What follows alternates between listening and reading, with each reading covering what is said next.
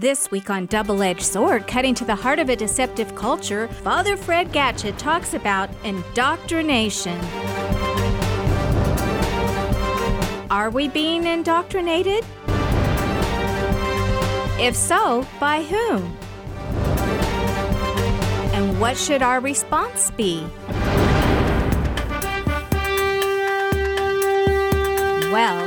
Let's find out. Father Fred is being interviewed by Divine Mercy Radio's on air host, George Tolman. Father, it's great to, to listen to you here.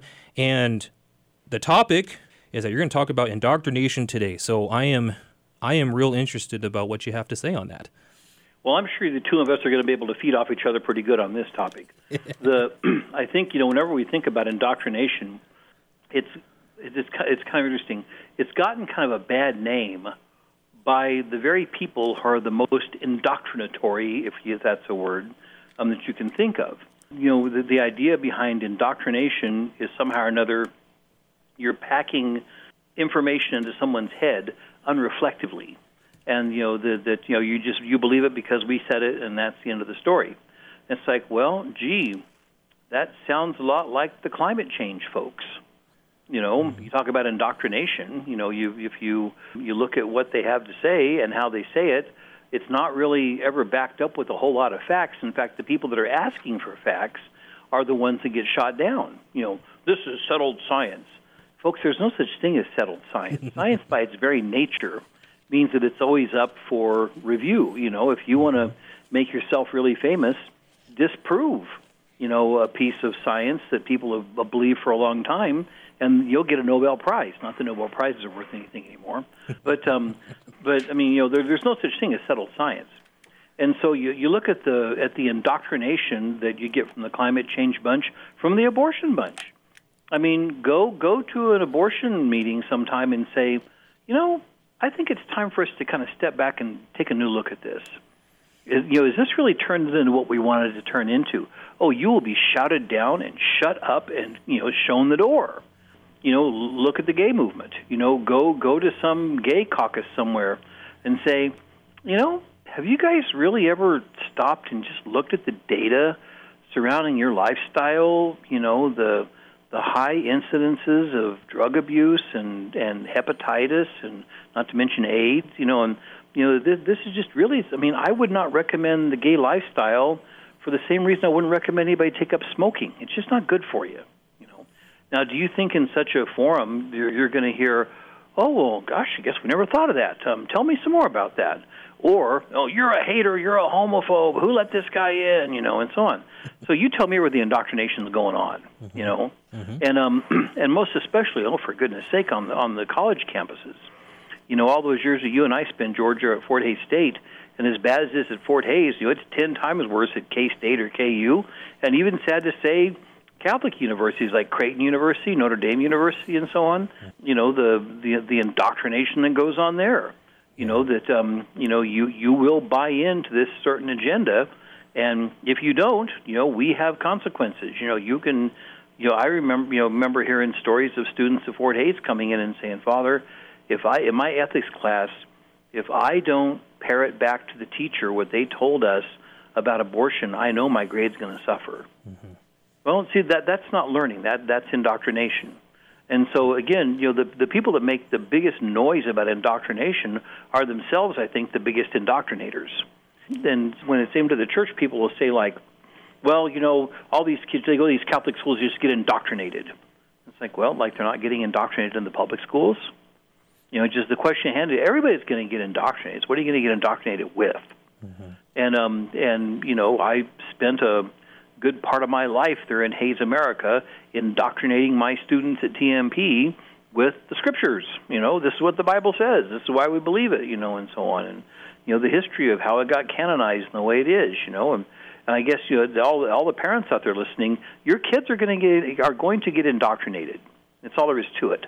Um, the question at hand is, what do you want them to be indoctrinated with? Do you want them to be indoctrinated with the agenda that comes off of?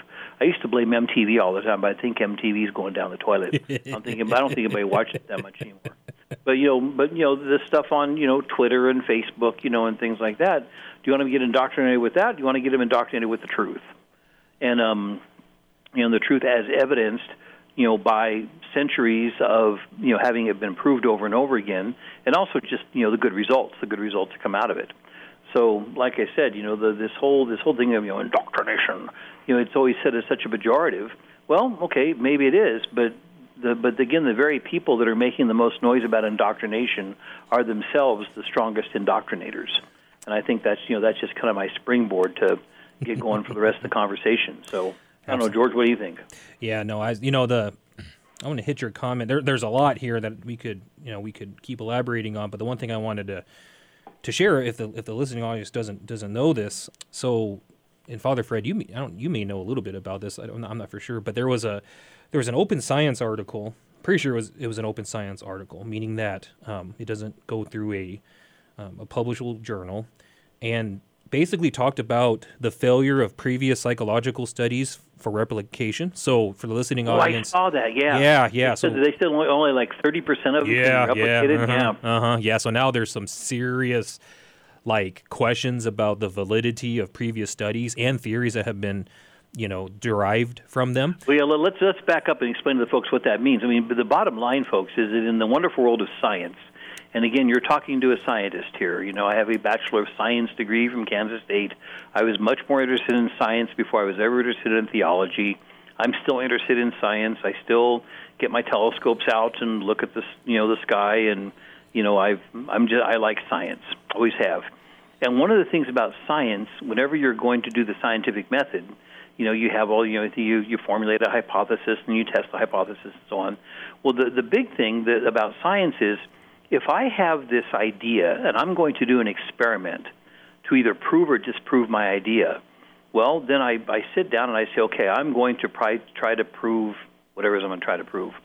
And then I sit down and I very carefully take notes of the methods that I use for my experiment. And then this all gets put up for peer review because, you know, another scientist might look at my work and say, hey, this guy's onto something. Or another scientist might look at my work and say, no, he he he kind of fudged here a little bit. His numbers don't add up here, or no, you you know th- this particular method he used that that's just not going to work, you know, and so on. But the idea is is that once I do my experiment and and explain what my methods are, then any other scientist should be able to do the same experiment using my methods and get the same result. And and then if they do, well, then that just really kind of proves that my my project, my experiment, is you know has some degree of validity to it. What George is talking about is they did a study not too long ago in the uh, in in the wonderful world of psychology, and they found out that only a third of these psychological experiments they were doing could be replicated. The, the results could be replicated by somebody else doing the same experiment. Um, which again, as George was saying before I cut him off, we'll put him back on here in just a second. You know, this really casts serious doubt on the validity of a lot of the psychological enterprise. So, George, take it from there.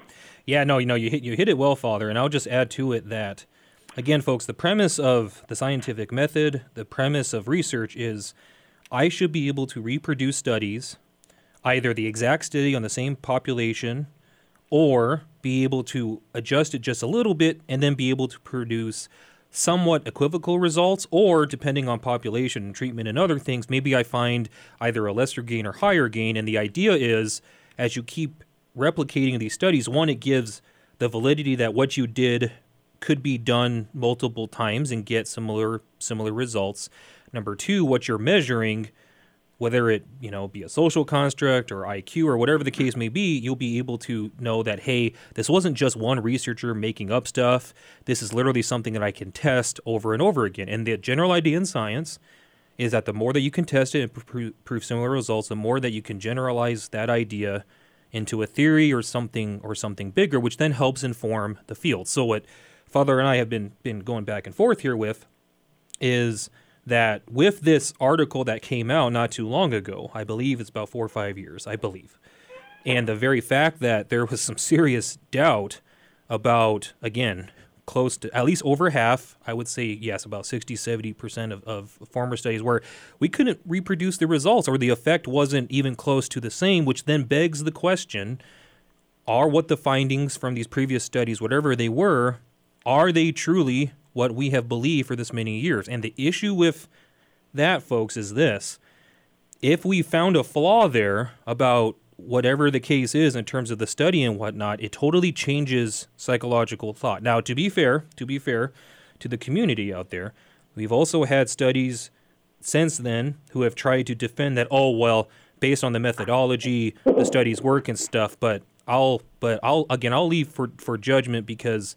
At, um, there's been also a good amount going. Hey, we just need to accept the fact that this is the case, and we need to really have a discussion on where we want to go. Because, folks, when researchers base their their ideas on on previous research, again, it's it's it, it, everything layers up, everything layers upon itself, and if we do have flaws in the armor here about validity or reliability of of core studies, and we can't replicate them, then the question becomes: Are what we learning in psychology, and obviously some things that have derived from it, are they even real? And there's some very big concern about that because of the simple fact that it totally, you know, to be frank, in, destroys the integrity of the science.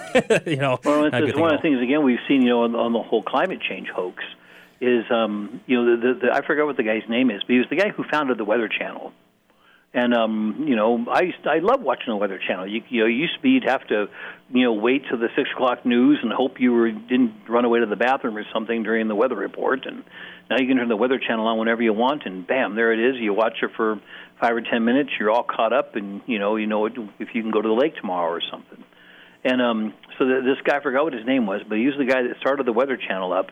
And back, eh, probably bit, during the 1990s or something like that, when the um, the you know the big fear you know was global warming, you know, and we were going to have global warming, and global warming was going to kill us all. And um, and this guy, you know, he bought it. He, you know, he was he was a climatologist himself, and he says, "Hey, this is this is you know this is a real fear. This is a real concern." But the more he delved into the data and looked at the data, and he was saying, you know, there's really no data to support climate change. What they have are a whole bunch of computer models. And the computer models, yeah, I mean, you know, because you're feeding input into a computer, um, and then they kind of found out that, well, yeah, people were putting the inputs into the computer, so the computer would spit out the outputs that they wanted. And so this guy's saying, you know, he he went to some you know big climate um, you know conference somewhere and saying, you know, um, I don't know that we can really, you know, get behind this the way we were. And man, this guy was shut down. He was silenced. He was I forgot what what's the term they use now that the media does to people when they want to get rid of you. Um, I'll think of it in a minute. Canceled. He was canceled. Canceled. Cancel culture. And um, yeah.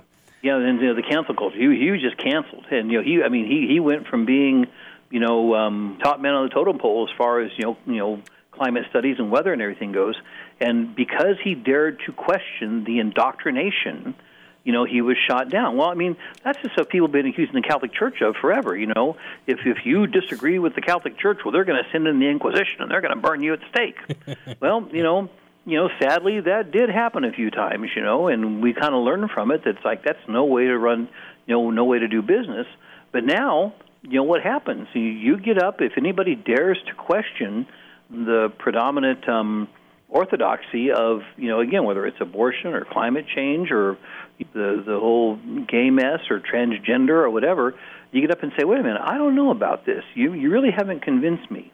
Um, instead of just having a gentleman's discussion, saying, "Well, okay, let me let me try again." Um, you know, the reason why same-sex marriage is a good thing, and the reason why same-sex couples should be allowed to adopt children and so on is, you know, A, B, C, and D. And you know, then you know, you listen to the reasons, and you go, "Okay, I see where you're coming from you've won me over. I agree with you. Or, yeah, I see where you're coming from, but you have not considered this, this, and this, and I am not convinced. And um, we've lost the ability to be able to go, well, I guess we're just going to have to part company here and agree to disagree. We can't do that anymore because of the cancel culture and because you know because of the indoctrination that comes from you know the ones that are screaming most loudly against it. And um, I think that that's you know in, in, unless until that gets addressed somehow, you know, we're just going to be kind of spinning our wheels. Thinking about it for here, Father Fred, a little bit on the indoctrination piece as well. So you covered a lot of a lot of different areas, and we mentioned a little bit on on some of the the science stuff as well.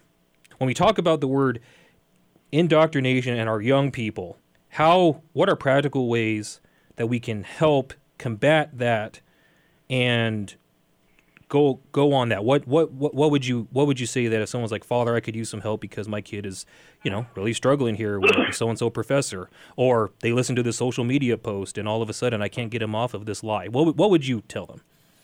Well, that's kind of a tough one because you know the one of the things I've told people over the years with um, with um, apologetics and so forth, just with the faith, you know, you can you can learn. You know, you can get your um, your Catholic Answers books out, you know, um, from Jimmy Akin and and you know all, the, all those fine folks here at Catholic Answers. They do, you know, of course, they do really good work, and um, you can um, you can learn all that stuff. You can learn all the Bible passages, and you can learn all the rhetoric and everything.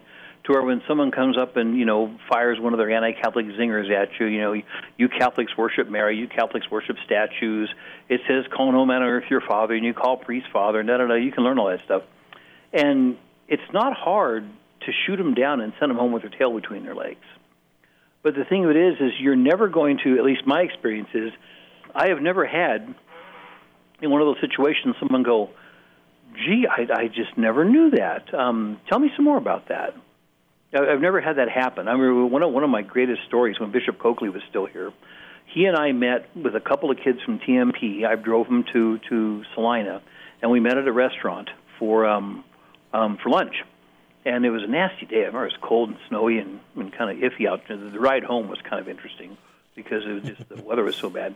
But we stopped at a place here in Salina, went to one of those lunch buffet joints, and um, you know we're talking to them about you know the seminary and whatever else, and and um, about the time we're we're winding up, I noticed these guys walk in about halfway through lunch. A couple of Hispanic guys. One guy was probably in his maybe early 40s. Another guy was a younger guy. You know, and they were both you know, you know, pressed pleated pants, you know, start shirts, looking real good and everything. And um, so we're getting getting ready to wind up and everything, and you know, you could tell we were through eating, and we're getting ready to leave. And then I think you know the older guy tells younger guy, "Okay, go get him, boy." And so this guy comes over to us and says, and he's you know kind of speaking in street lingo, you know, "Hey y'all, I see y'all work for the Lord," because the bishop and I both had our Roman collars on, and uh, and then his whole thing was, you know, here in Salina, there's a lot of people that claim, they claim to be Christian, but when they get baptized, they get baptized in the name of the Father and Son and the Holy Ghost. And it says in the Bible, you should be baptized in the name of the Lord Jesus. And I said, okay, so you're upset because you know a number of Christian denominations, including the Catholic Church, baptize in the name of the Father and the Son and the Holy Spirit. Well, yeah, and so he whips out his his Bible, and um and he had the Acts of the Apostles there, and there's a number of places in the Acts of the Apostles where St. Luke, in order to differentiate between the God, between the baptism of John and the sacrament of baptism, he will say, therefore they were baptized in the name of the Lord Jesus, which is code for they received the sacrament of baptism. And um and he, he goes, so he says it says right here, you baptized in the name of the Lord Jesus. I said, well, I said, you ever read the last few verses of the Gospel of St. Matthew? And so he flips through it there, and, and his Bible had one of those. It was one of those Bibles where all the words of Jesus were in red. And so um, I said, Why don't you read that to me? Go therefore and make disciples of all the nations, baptizing them in the name of the Father and the Son and the Holy Spirit. I said, There's the answer to your question right there, pal. I said, You, you came over and, and asked me why we baptize in the name of the Father and the Son and the Holy Spirit? Because Jesus Christ, the Son of God, told us that that's what we should do. And it, it's right there in your Bible in red letters. That's why we do it. And again, you would think the guy would go, "Oh, okay, I get that now." But instead, you know, well, but it says right here, baptize in, the, in the name of the Lord yep, Jesus. Yep. I, I know that's what it says. Yep. And I gave him the explanation I just gave you, you know, that, well, this was to differentiate between the sacrament of baptism and the baptism of John. And um, I said, but you asked why we do that, and I showed you right in your Bible now. Are you satisfied with that explanation? No. I said, well, then this conversation's over. Have a nice day. You know, because, because see, again, you know, the, the whole apologetics thing, the reason why I think it's very worthwhile for people to study apologetics is so that they themselves are at peace in their own mind. So that when they hear this nonsense, they can go, no, no, no. You know, I've I've read the scriptures. You know, I read a, a piece by Scott Hahn or a piece by Jimmy Akin or you know, um, you know, one of these Catholic Answers folks and stuff, and um, you know, Karl Keating. And so, you know, no, I'm you know, I'm I'm at peace. And so that I mean that's the best thing. Now the thing is, is when when the kids go off to college and they come back, you know, telling you know, spouting off all this stuff to their parents. I actually have a funny story about that. But um, I, I when I when I was in in in Hays, I had a number of parents come up and going, Father, you know, ever since she went to college, ever since he went to college, you know, da da da. and you know they would come back you know with all this nonsense and I would just say, well, you know, you got to take the long view here. They're growing, they're off on their own, they're learning things on their own terms. It's not being spoon fed to them, um, you know, like you know maybe in grade school and high school. Although now we're finding that it is being spoon fed to them. That's what the indoctrination on the college level is all about. But um, you know the you know just let them go through that process, and you know after a while they'll you know kind of come back to their senses. You know they'll come back to the roots that you gave them, and you know things will work out. And you know, probably 60% of the time it does. Mm-hmm. Anymore, I mean, the media culture is just so powerful. It is so hard to overcome it that sometimes, you know, people just go down that path and it's hard to get them back. But I always tell parents just be patient and, you know, help them along and, and hopefully things will turn out. We need to take a short break right now, but stay tuned to Divine Mercy Radio. Whether you're listening via radio, computer, phone app, or Amazon Echo, please know. We'll be right back with more about indoctrination with Father Fred Gatchett.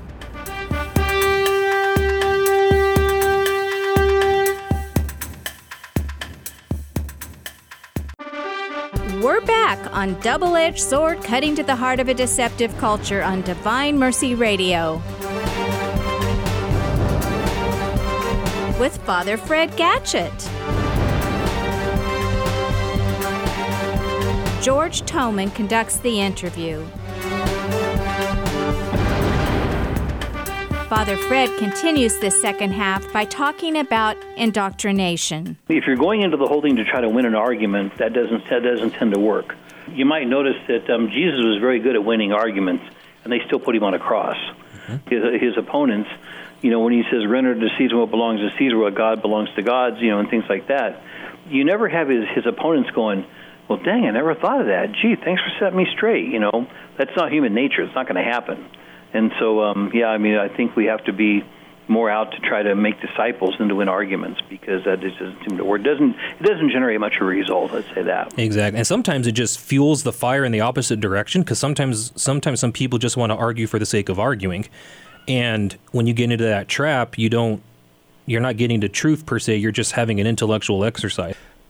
Father Fred, so we talked a little bit about the indoctrination. We talked a little bit about even some little apologetic stuff.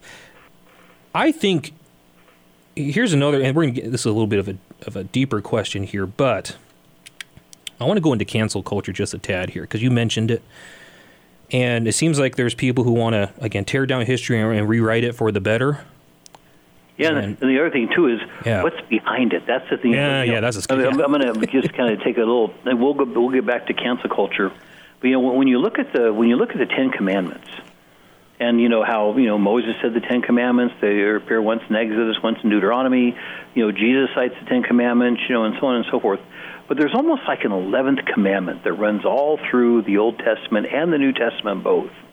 And um, and you know, I, I've I've asked people about this. In fact, I brought this up at my dad's funeral sermon. You know that when you when you look at the Ten Commandments, but if you go through the prophets, if you go through the teaching of the Gospels and everything, there's an eleventh commandment, and the eleventh commandment is do not be afraid. Hmm. And you know, and you know, John Paul II, you know, made that a cornerstone of his papacy. Do not be afraid. Do not be afraid. You know, the the steam in the boiler, the fuel in the reactor of the cancel culture is fear.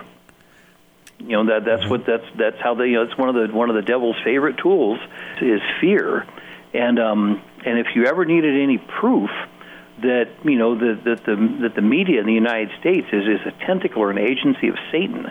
I don't know if any of you if any of you have heard about this this uh, guy I forgot what the guy's name is, but he has a um he has a, a thing called he calls Project Veritas. You heard about him at all? Mm-hmm. Mm-hmm. Yes. I think his name's James O'Keefe Yes. And um and and he'll go in and he'll you know he gets kind of the sneaky behind the scenes cameras and stuff.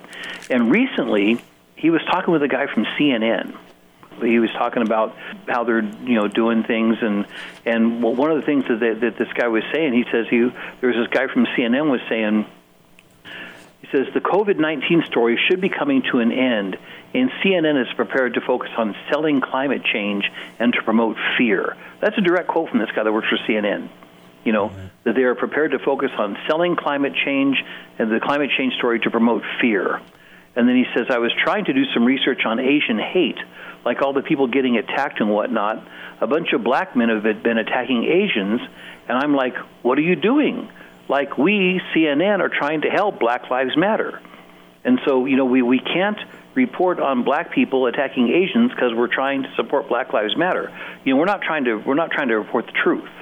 Okay, mm-hmm. but then he goes on to say um, again the story that I'd found a while back. Um, he says you can he likes to use the word like, not very educated. Like you can shape an entire people's perception about anything based on how you do it, right? Just by forcing a story. That's called indoctrination. Mm-hmm. Just by forcing a story to help your, to help like your platform, you know. Then he goes on to say, pandemic-like story, we'll beat that to death. But that but that one's got longevity. You know what I mean? They're like there's a definitive ending to the pandemic. It'll take taper off to a point, and then it's not a problem anymore. Climate change can take years, so CNN will be able to milk that quite a bit.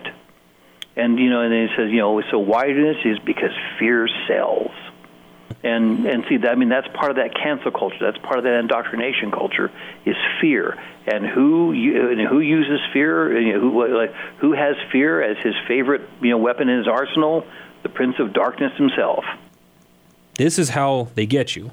Rather than attack the argument, they attack you, right? Oh yeah, that's the old ad hominem. That's one of the old old yep. tricks in the book. Yep. Yep. And and that's something that and that's where that fear principle kind of comes in because if I can attack you by doing personal attacks, whether it be against your integrity or your intelligence, whatever the case is, if I can attack you personally, I will instill, instill fear in you. And folks, the greatest way to combat that fear, the greatest way to combat that fear is to have the courage of being in line with Christ because the greatest enemy to that technique, the greatest thing that can defeat that technique is if we have courageous people living in faith. What would you say to those who share that genuine fear of you know, I really want to say the truth, but I'm afraid that if I do, because I see everything else before, I'm going to get jacked. What, what would you tell those people? Well, I think what they're going to find is more often than not, if they speak up, they're going to find a lot more people saying, it's about time someone said something. And if they speak up, more often than not, they're going to have people come up and say, you know, I was thinking the exact same thing. I'm glad you spoke up. I'm glad you said something the, the, the, problem is, is a lot of times when you do speak up like that, it's very rare that someone's going to stand up right there and go, "Yeah, what he said and twice more." You know, and people don't do that. They'll come up to you after the fact. I remember one time. I don't want to toot my horn too loud here, but I remember when Bishop Vincke called me up with this preposterous proposition. You know, I want you to be the vicar general. The vicar. Well, I didn't know what a vicar general was. I mean, I knew they existed, but I didn't know what they did or anything.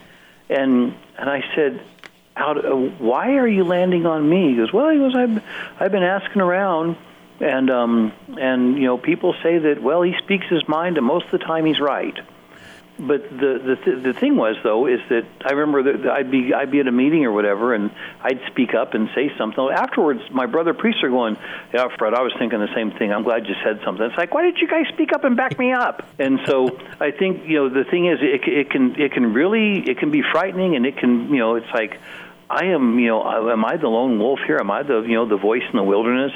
And but the thing is, I think what you'll find is if you speak up for what's true and what's right and when someone's trying to sell a bill of goods and you're going, you know, I ain't buying it, and you speak up and say, nope, you know, this is, you know, this just isn't this, this, this is bogus, and you know, you haven't considered, you know, this other side or whatever. I think more often than not, you're going there, there are going to be people that are going to, at least sincerely, going to be nodding in agreement. Hopefully, you know, you might inspire someone to actually stand up and go, you know, she's right. You listen to what she's saying. He's right. You know, and then more people, yeah, yeah, and then you know, you'll you'll kind of carry the day. But and the, but then, like I said, even if you're up there and you say no, and you know you kind of you know call call the issue out and say I think this is wrong, and I think this is the way we should be going. You know, you'll probably be amazed at the number of people after the dust settles will go, you know, I was thinking the same thing. I shouldn't have the courage to say anything. I'm glad you said something. And so you just have to have a little bit of courage. And you know, I think it's um, um, you know Jesus even says, you know I forgot exactly where in the Gospels, but he says, you know, that um, you know the Holy Spirit will will give you wisdom that your adversaries, you know, will be powerless to to refute. Yep. And so we're you know we're counting on the Holy Spirit, and, and if you if you got the Holy Spirit on your side, you can't lose. That's right. Anything else you want to share to the listening audience? Any ideas that, that are profound for you that you like to, like to get out as we have our final minutes with you? Well, just a few minutes that we have left, I think it's important always to get a get a word out about vocations. You know, we've we've got some really really fine seminarians. In fact, um, one of our best and brightest, Deacon Brian McCaffrey, is going to be ordained to the priesthood on I think it's June the fifth here at the cathedral. Praise God! And we're all looking forward to that. And um, you know, um, Father Andy Hammeke and Father Josh Werth are our our vocation directors right now. They're doing fantastic work and you know getting out there and making contacts with um, with um, you know young men and their families and everything. But I think it really it really has to come from the families. You know, um, the um, you can have all the clever vocation programs that you want, and you can have very energetic and and um, driven vocation directors like we definitely have. But if our young men and young women are having the message telegraphed to them either you know overtly or covertly at home that you know mom and dad do not want you doing this. You and I, George, both know you know young men from Fort Hays that when they were you know toying with the idea of going to the seminary or um, becoming focus missionaries, their their biggest um, opposition came from home from their parents. And um, and if that's the case, man, this you know this this is a it's going to be a losing battle. Um, if we pray for anything, it has to be for the conversion of souls and you know kind of a conversion of a of a of a, of a way of thinking among the older generation, among the the moms and the dads and the grandmas and the grandpas. You know, so that um, they um, not only you know if their son or daughter says, "Hey, I'm I'm thinking about joining the you know the sisters," or "I'm thinking about you know, I've been talking to father about going to the seminary," that you know the parents will be, "Hey, that's great," you know, that makes us very proud. We're glad to hear that. You know, instead of you know, well, we thought we sent you to college, you get a good job and make money, which is what most of the time most of what they hear. So I think that um, you know when we're praying for vocations, we, we want to pray, you know, for those individual young men and young women that are that are you know that have heard the call and you know maybe are kind of wondering what to do with it, you know, which is all great stuff. But then also, you know, that we want to you know pray for those families and moms and dads that they can you know see this as you know the, the greatest gift they can give back to God. We would have one of their own children, you know, dedicate their life to the to the propagation of the gospel. I mean, what could be greater?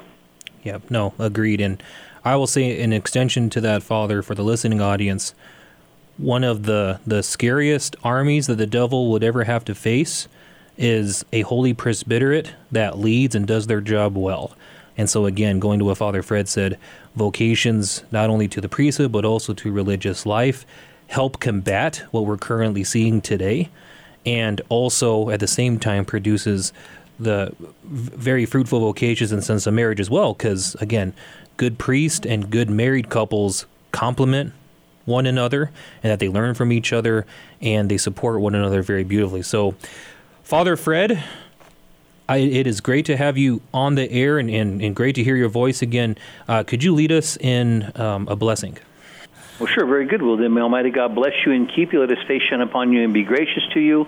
May He look upon you kindly and give you His peace the Father, the Son, and the Holy Spirit.